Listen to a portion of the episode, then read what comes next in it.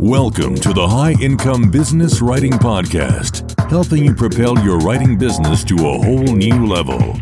And now, here's your host, Ed Gandia. Hey there. Thank you for joining me for episode 105 of the High Income Business Writing Podcast. My name is Ed Gandia, and this is the podcast for business writers and copywriters who want to take their writing businesses to the six figure level or the part time equivalent. As a quick reminder, you can find the detailed show notes for this episode by going to b2blauncher.com forward slash episode 105.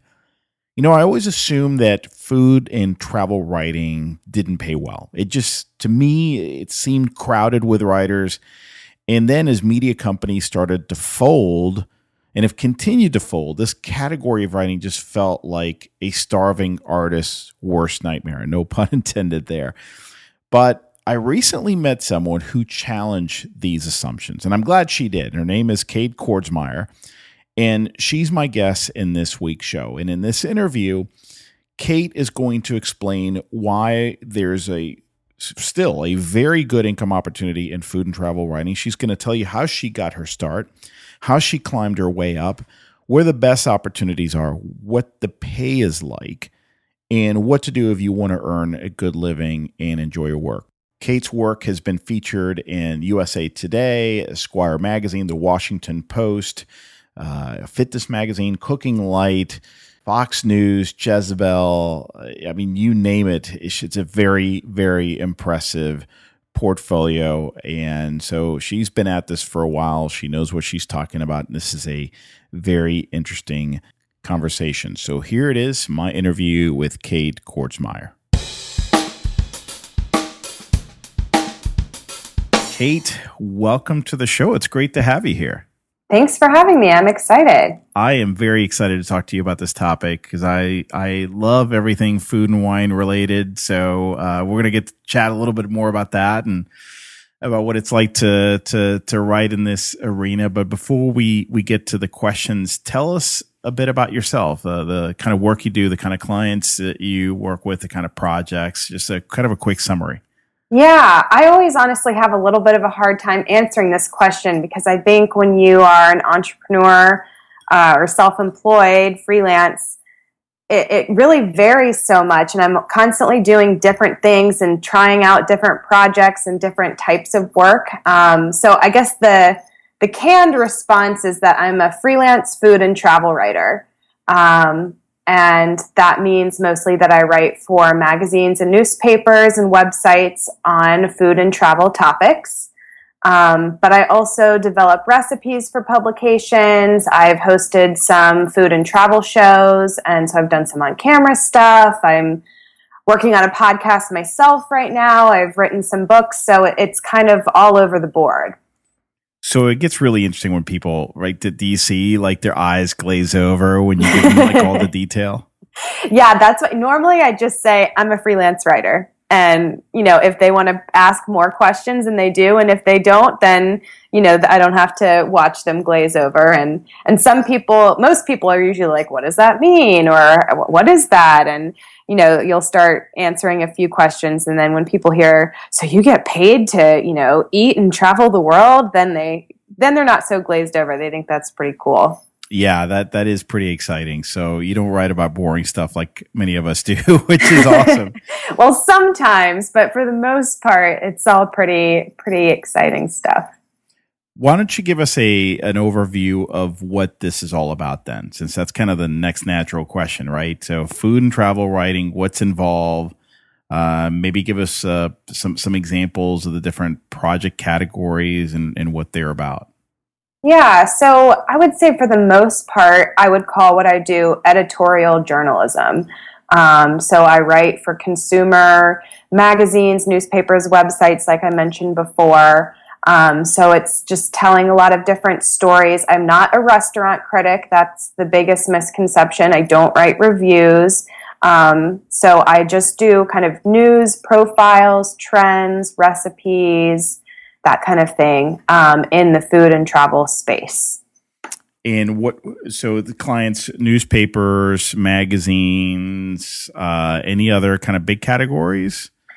Um, books, I guess. I've done two books in the last couple of years, um, and within the public, within the publishers, I guess there's the traditional consumer publications, like the ones you see on the newsstand at Barnes and Noble or the grocery store. Um, but then there's also a lot of trade and custom publishers, so it's not quite copywriting, but it's a little different than like straight editorial.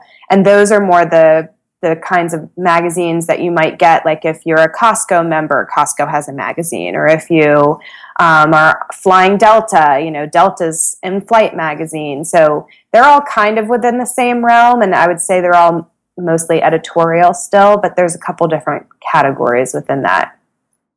And so I'm assuming most of them are articles then. Uh, yes. Okay. And what's what's the range typically for an article in in uh, food and travel? Uh, price range? Well, uh, length lengthwise. Oh, I'm sorry. You know, it really it really depends. Um, they're called front of book and features um, are pretty much the two categories. So front of book is all of the quick short pieces you usually see in the front of a magazine. Um, and I've done you know hundreds and hundreds of those. It's a great place to start when you're um, first breaking into this field. Um, and it's you know it's a great place to stay too. There's sometimes I think like oh I don't really do as many features as I would think that I would be doing at this point because these quick front of book pieces that are I would say somewhere between 200 and 1,000 words. It it varies, um, and then feature stories usually start being more like 1,500 to I don't know, three or 4,000. I mean, and that's getting like really lengthy. There's very few uh, print publications that give that kind of space to a story anymore. Yeah, I know things have changed uh, over the past 10 years or so, haven't they? And I'm sure that this uh, industry has been impacted as well. Yeah. Yeah, it's definitely changed a lot, but I think I still think magazines are here to stay. I hope. So before we get into some more of the detail, uh, I'm curious how you got into this. So how, did, is this something you chose? Did you kind of fall into this uh, industry? How, how did that happen? Yeah, it was very intentional, and I set out very purposefully to become a full time freelance food and travel writer. Um, I went to journalism school and I interned with several magazines and then also with a freelance writer. She kind of like opened my eyes that, oh, this is a real thing. This is a job. You don't have to be on staff somewhere. And um, I did work as a copywriter um, full time for about six months right out of school before I realized that that was not um, the career for me. And so I started pursuing full time freelance um, then and have been doing it ever since. That was about seven years ago, I think. Okay. Oh, excellent. Okay. So I'm curious then, now that you've been at it for a while, what kind of writer would you say is best suited for this kind of work? Because I'm assuming that you know people have this perception out there uh, that this is all about uh, traveling and going to all these restaurants and you know having a great time, but it's not all glamour, right? Right. So Very uh, little of it is glamorous, actually. But yeah, I figured, right? This is all. Or you become jaded very quickly. Maybe that's the better way to phrase it. Some of it's still glamorous, but it's not as exciting eight years in. Um. I think that's the case with with anything. But yeah. I'm if somebody is out there listening to this and going, "Wow, this sounds really exciting." Um, how do you know if you are well suited for this particular uh, industry, this type particular type of writing? Yeah.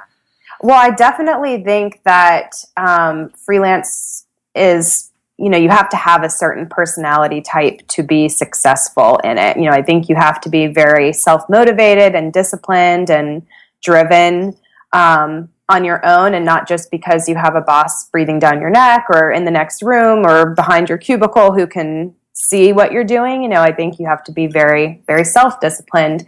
But more than that, I think you have to have really thick skin. Um, rejection and sometimes more than rejection, just silence, not hearing back, um, is a big part of the job. And if you take it too personally or get too down on yourself, if you know you're not, if your pitches aren't being accepted and that kind of thing, I think it'll be a really um, difficult career for anybody like that. So I'd say have thick skin. And, you know, I remember when I first started out, I was getting kind of depressed about things, you know, just being rejected a lot or not hearing back. And I remember my dad sent me an email that said, the definition of sales is no, no, no, no, no, no, no, no, no, you know, times a million. And then yes. Yeah. Um, and freelancing in this uh, realm is definitely selling yourself. Uh, you're always pitching ideas, pitching your your skills, your you know services. So, got to be willing to promote yourself. And I'm I'm curious about the perks, right? Is it what I'm thinking, right? Where you get uh, to have all kinds of free meals and free all expenses paid trips what part of that is true? What part of it is inaccurate? Yeah, I mean, the perks are real. I have had a lot of free meals and trips and gone, you know, I've done a lot of things that I never would have been able to afford on my own. Um, and it's, it's definitely a huge perk. Um, but like I said, it's, I, I, really think it's important to not get caught up in the glamour of it. Um, you know, there's an opportunity cost of being out of the office, um, not to mention a cost to your waistline and health for eating out that much and traveling that often. Um, but I always think like you can't pay your mortgage with a free meal or a free vacation. So even though those things can be wonderful, you really need to make sure you can actually earn money from whatever it is you're doing. So like if I if I take a trip somewhere, I try to sell at least 3 stories out of every trip um, that I take, and and I would only say yes to a trip if I knew it was something that I I thought I could actually write about. You know, not just because it's like, oh, I'd love to go there, but I don't really see myself writing about it or that kind of thing. So I think it's really important to just always be professional and keep your business and income top of mind and never to be entitled like you don't just deserve these things because you're a journalist um, so kind of keeping that level of professionalism and, and always tipping. You know, it's never 100% free because I think you should always leave a gratuity for a meal um, or uh, when you're on a trip to your guide or whoever it is. So I think that's important too. A great point. Great point. So, in terms of, of landing work, uh, I think this is based on what you just said. I'm curious how much of your work is typically people coming to you, right? Past clients, prospects who'd never worked with you versus mm-hmm. you going out and, and pitching article ideas? Yeah, it's crazy because I think, you know, it's changed over the years. Like when I first started, I definitely was pitching and finding work myself, you know, almost 100% of the time. And then slowly my name started getting out there more and um, people started coming to me. I sort of established myself as an expert in certain topics. And so, now I feel like I, I don't pitch nearly as much as I used to. Um, but I really think overall, like not even half of my job as a writer is actually writing. Um, it's like running my business, managing my books, promoting my services, pitching editors, you know, researching potential story ideas. There's a lot of back end behind the scenes stuff that goes on that's, you know, not just, I'm not just sitting at my desk writing all day, every day. Yeah, yeah, and that's the part a lot of people forget, right? It's uh, you still got to run a business, and it's just you, so you got to wear those. Right, hats. right, exactly. Now, in terms of, I guess if you look back at the last, I don't know, let's say ten projects, if you were to guess, how many of those came to you from people you already know and who know you, you've done work with before, and mm-hmm. how many of those did you pitch? Again, just a, a rough guess. Hmm. Um the last this year's it's kind of been a weird year because a lot more has just come to me or i've gotten some regular gigs where i'm not having to pitch every month. I just have these recurring assignments but i would say i don't know maybe 50-50 okay. Yeah, yeah. you're going out there and and pitching some people and, and i'm curious i mean so when you pitch what does that involve? What, what, what do you typically have to do? What's the best approach Yeah, so there's two different ways I approach it. If it's a consumer magazine, I'm sending a specific story idea to an editor. So I'm not writing the story in advance. I'm just sending like a paragraph or two that says, Hey, I'm Kate. This is what I do. Here's an idea for your magazine. Here's why I'm uniquely qualified to write it. And then that's it. And then it's just a waiting game at that point. Um, but there's also, and I'm, I think this is probably what a lot of your other guests use is the letters of introduction where for trade publications or custom publishers that are you know companies who produce a magazine a lot of times they develop story ideas in-house and then are looking for writers to um, take on those projects. So i'll send out you know letters of introduction to those types of editors and companies just kind of saying hey i exist. I'm here. This is the stuff i, I cover and what i'm what I'm good at and let me know if I can can help you. And what have you found in in terms of success rate? So, I mean, mm-hmm. obviously you're established now, right? So you have that credibility, but when you look at both letters of introduction and then pitching, and, and you're pitching and you're being very, very specific, right? You take the time to really research the publication, right. make sure you're on target. But I mean, are we talking about if you were to guess, you know, 20% success rate, uh, or is it just way below that? Where, where does it typically fall? Yeah, I think it's probably way below that. It's probably a really depressingly low percentage. Um, I think at one point, I think I was like averaging like 5% success rate or something. Um, and I'm sure that went up and and changed, you know, the longer I was doing it and the more relationships I established. But the hard thing about editorial is that magazine editors move around a lot. So sometimes you get in this great relationship with an editor and you're doing tons of stuff for them and then they leave and then the new editor that comes in has their own people or they don't like your column anymore or you know something like that changes. So you know, can never really get too comfortable. Um, but I think the success rate is really low. And I just remember somebody told me early on this quote from Michael Jordan about how he missed more than like 9,000 shots in his career. And um, there was some, his success rate of like the shots he took and which ones he made was like 2%. So then I was like, oh, that makes me feel a little better. Oh, yeah, no kidding. And in baseball, right, if you're batting, you know, 300, uh, or up, there's a good chance that you're going to be, you know, a top player. I mean, you, yeah. you know, if you if you throughout your career bat over 300 consistently, you're going to end up in the Hall of Fame. right. Yeah. So maybe I'm in the Writers Hall of Fame. there you go. There you go. All right, so let's let's talk a little bit about the projects in in the pay because I want to kind of get a sense for what these projects tend to pay. I the reason I ask, Kate, is I get the impression that this is a relatively low paying market. I may be way off, um, but I'm I'm curious if that's true, and if not, what types of clients and projects offer the best pay. So, is there a strategy? Is are you, are you going about this in a certain way where you're actually able to to make a good living? And it sounds like you are. Well, you know, I think it's all relative. Um, a good living is very subjective and depends on where you live and that kind of thing. But I actually looked back um, before we spoke over the last five years what my average project rate was and my average hourly rate. And the project rate was about $1,000 and my hourly rate is about $155 an hour. Wow, that's really good.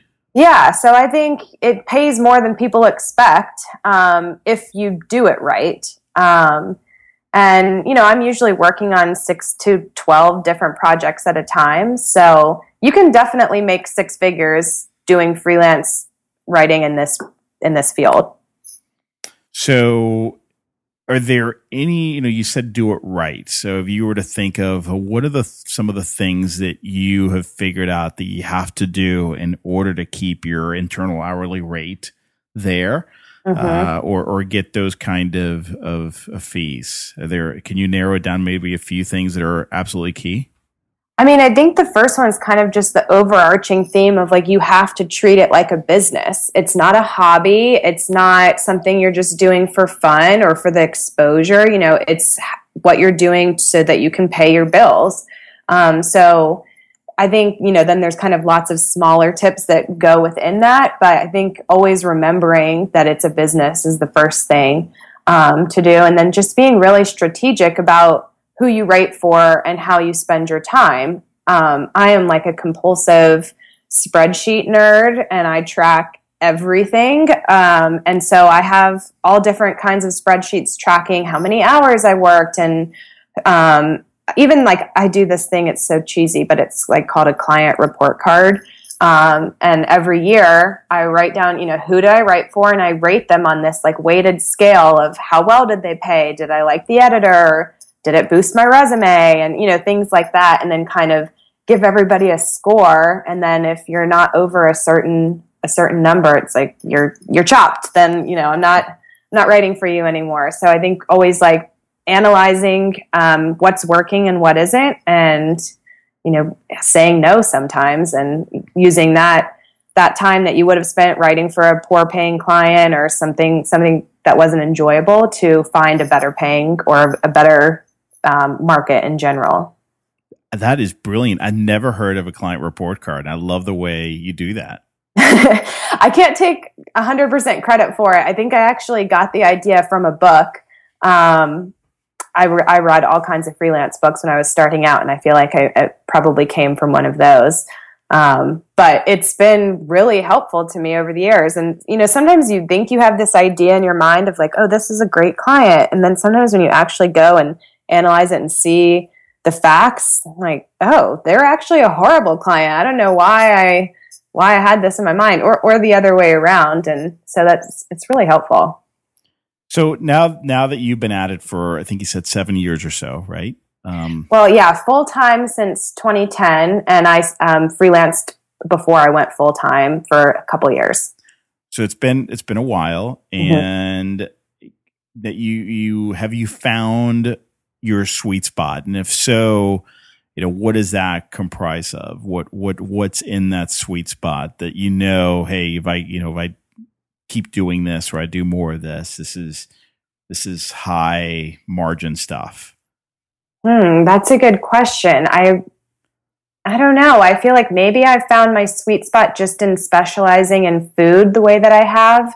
And I really focus on food as a cultural experience. Um, so I write a lot about you know, ethnic food, for lack of a better word, or a lot of my travel writing is about what people eat in other countries and where you should eat if you're visiting those places or understanding their customs and that kind of thing. So I guess I would say my sweet spot is kind of becoming an expert in that. And now I get a lot of work that just comes to me from people who are looking for that type of person. I like that. That's really cool. And, and do you, in letters of introductions, do you mention that, by the way? Do you, mention that as a differentiator? Um, no, but I should. That's brilliant. Uh, just figuring out what you enjoy, what you figure you do well, and I'm sure you do several things well. But it's uh, it sounds like this is something that um, that, that you really enjoy, uh, and and it's that that theme that keeps recurring. So I'm I'm curious because I know you've done some other things, right? You've branched out a little bit. I think you said you you've written a cookbook or some cookbooks. Uh, tell me about the opportunities to kind of branch out. Yeah, well, a lot of the book projects that I've worked on, or two, I've only done two, but both of them came to me actually. And again, it was kind of that like develop, um, set yourself up as this expert and, you know, I, I highly recommend all writers have a website where they showcase their clips and kind of have an about page. And because I get so much work from people who, you know, this, the book I wrote last year is called Atlanta Chef's Table. They were just looking for an Atlanta food writer. So what do they Google? Atlanta food writer. And I'm one of the first results that comes up. And that's how I got the gig. So highly recommend doing that. And then in terms of kind of branching out to do your own stuff, um, that's a big part of what I'm doing right now, actually, is I, I recently started a blog for the first time, um, which I never thought I would do. I feel like I've always tried to say, I'm a, I'm a real journalist and not a blogger, and um, set myself apart from that. And I finally just decided I needed to embrace it. Um, so I started a blog called Root and Revel, and kind of for this reason, you know, I was I wanted to do my own thing where I could have more control over the content, um, you know, and write about the stories that I felt like were important and not be beholden to advertisers or um, other editors' opinions and that kind of thing. And, and also to do more first person stuff. A lot of what I do is just kind of this third person, omniscient, um, very objective, if not, I mean, it's a little positive, I guess, but you know, it's usually recommendations of stuff. But I like being able to tell more of a narrative story and connecting with readers on that level.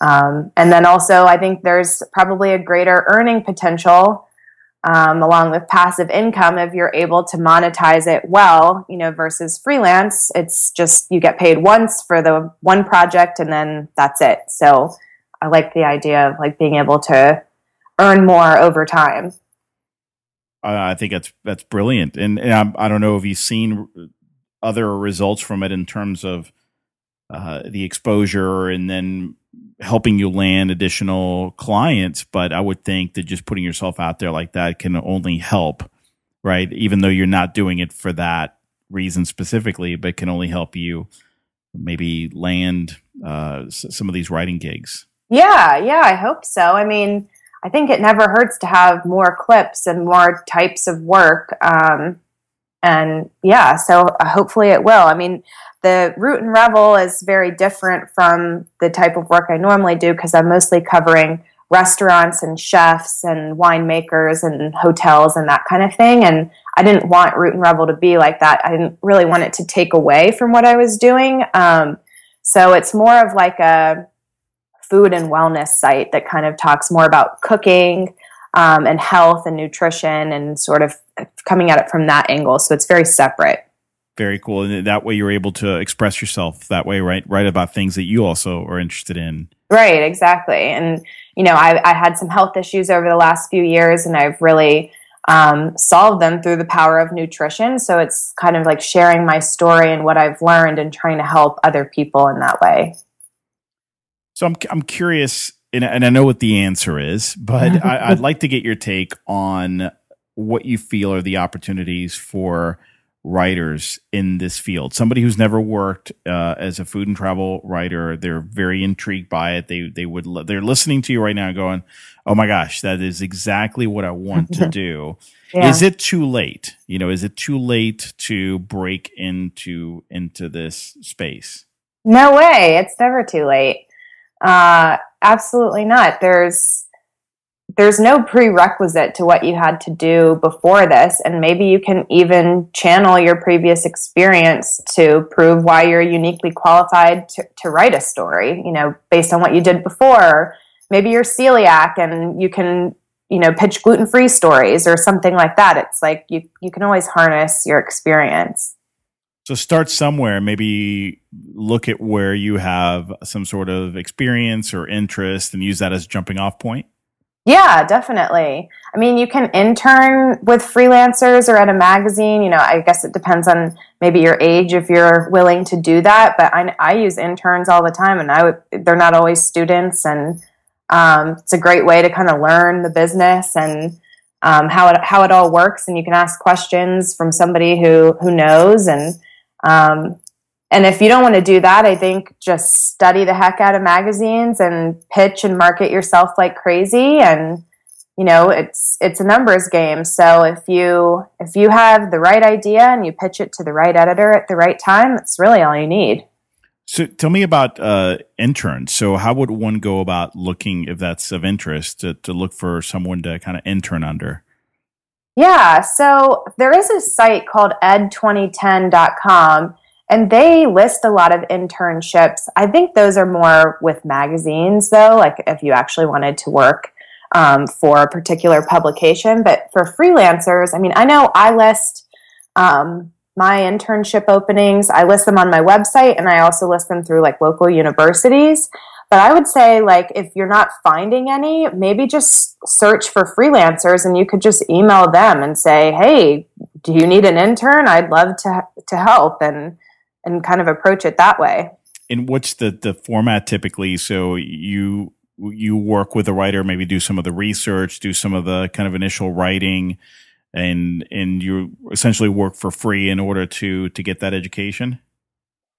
Yeah, I mean, I think it varies, and I've tried both free or for college credit or kind of like a, a stipend. That's definitely not much, but it's better than nothing, I guess. But I think I always try to meet with my interns in person or over the phone if they're not local. Um, and just have kind of these like pick your brain sessions where they can ask me a bunch of questions and um, and I usually I have them doing like they get some bylined work with me. Um, you know, they're helping me like sourcing photos or researching stories, and definitely a lot of social media help and and that kind of thing. So it's kind of, you know, it's it's hard to recommend. I, I don't really recommend people working for free, but if you have no experience in the field, I think it could be kind of a helpful exchange, at least for a couple months, to just figure things out. Well, I like what you said earlier too. That if you have a high degree of interest in in this industry, like there's probably a reason for it. There's some history there. You have some sort of experience. Like in my case, I've never written about food and travel, but I have a very uh, high interest in wine. It's something I've been studying for 20 years, very yeah. seriously at first before I had kids. and these days, now not, you need it more than ever. Yeah, now exactly, exactly. Now I don't have the time to to read and taste like I did before, but I'm I still do a lot of tasting and I've never done it professionally, but I guess you know that could be right? Yeah, my, I mean, I would pitch a wine story and say, you know, I'm I'm a huge wine drinker. I have a cellar of five thousand bottles, or I don't know, something that maybe like is a little more fat. Because there's tons of people that call themselves foodies and winos, and you know, like that without any real background in it, but call out a couple a couple facts about your wine knowledge um, and i mean like i said this kind of writing is really more about your idea um, than it is about your experience or your background. I mean, I've never once in all of these years of freelancing, I've never once been asked if I went to journalism school. But I would think, though, and I agree with you, I can see that. I'm wondering, though, someone in terms of their confidence level, yeah, they, they have a lot of experience. They've been writing for a while, but let's say it's uh, their specialty is insurance, right? Mm-hmm. But this is something they want to develop. This is something they want to get into. So they have the writing experience. They just don't have the clips in food and travel, but they have this high degree of, maybe they're a home chef or something like that. So, yeah. Right. You just need that first couple of opportunities, right? It seems right. like this is the kind of thing where you just need somebody to give you a shot and then you have something that you can leverage.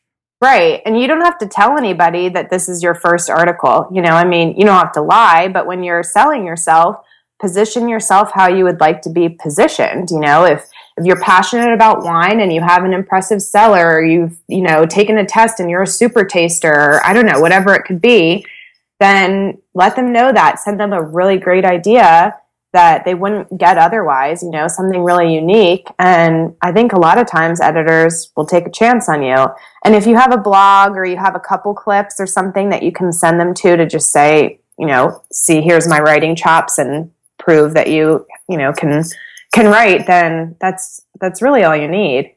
Would you advise maybe going after some of the smaller local publications as a good starting point just to kind of get your feet wet?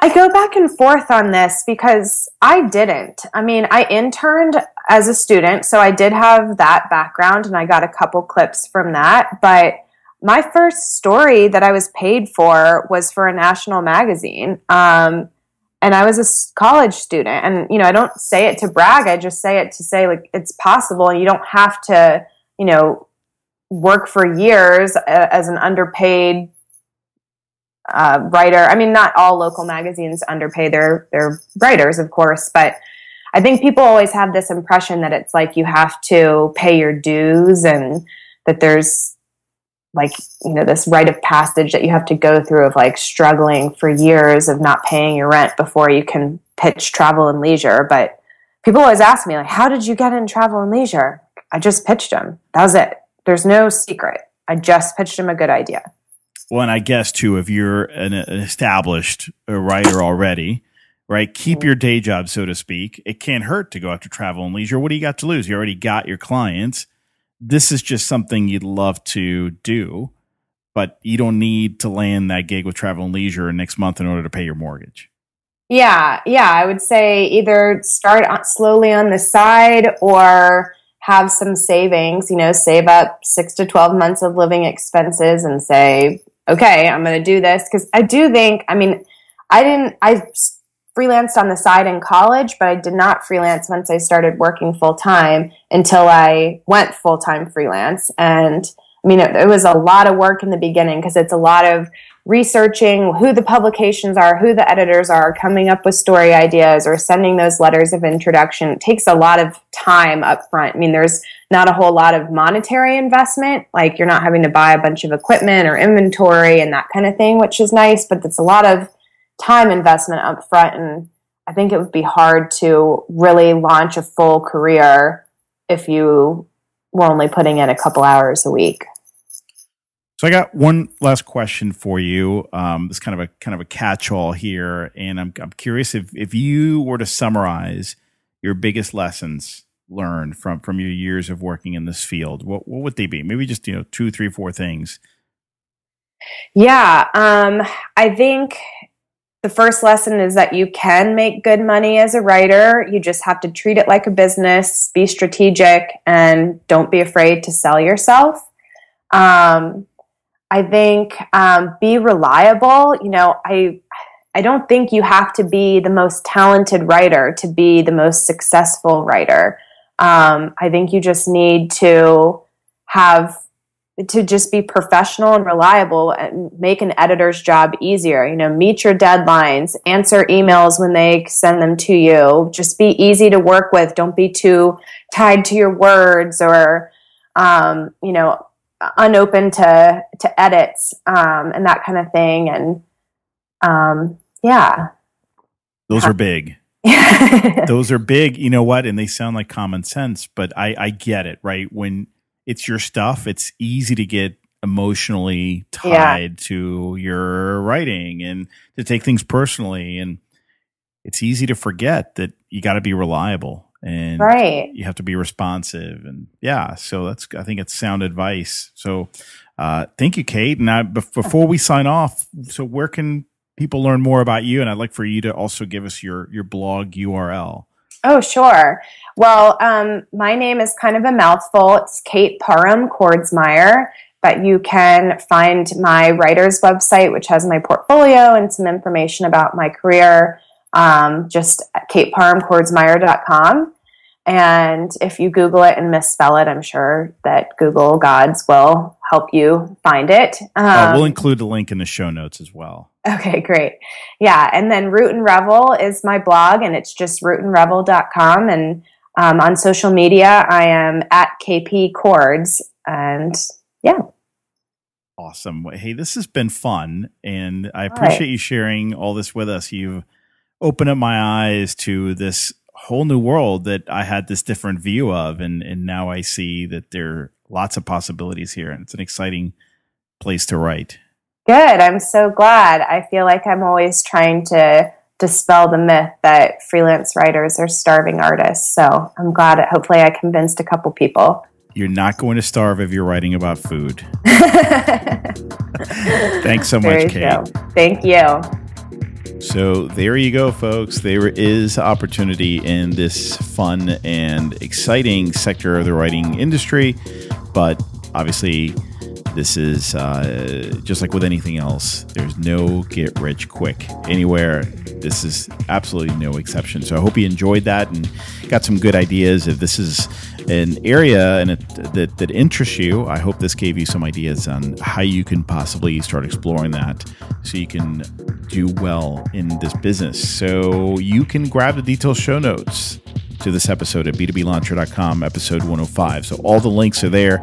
Summary of what we just talked about, the questions that I asked Kate. And that brings us to the end of the episode. Again, I am your host, Ed Gandia. Thank you so much for listening, and I hope you have an awesome day. Take care. The High Income Business Writing Podcast is a production of B2B Business Launcher. Learn more at b2blauncher.com. launcher.com.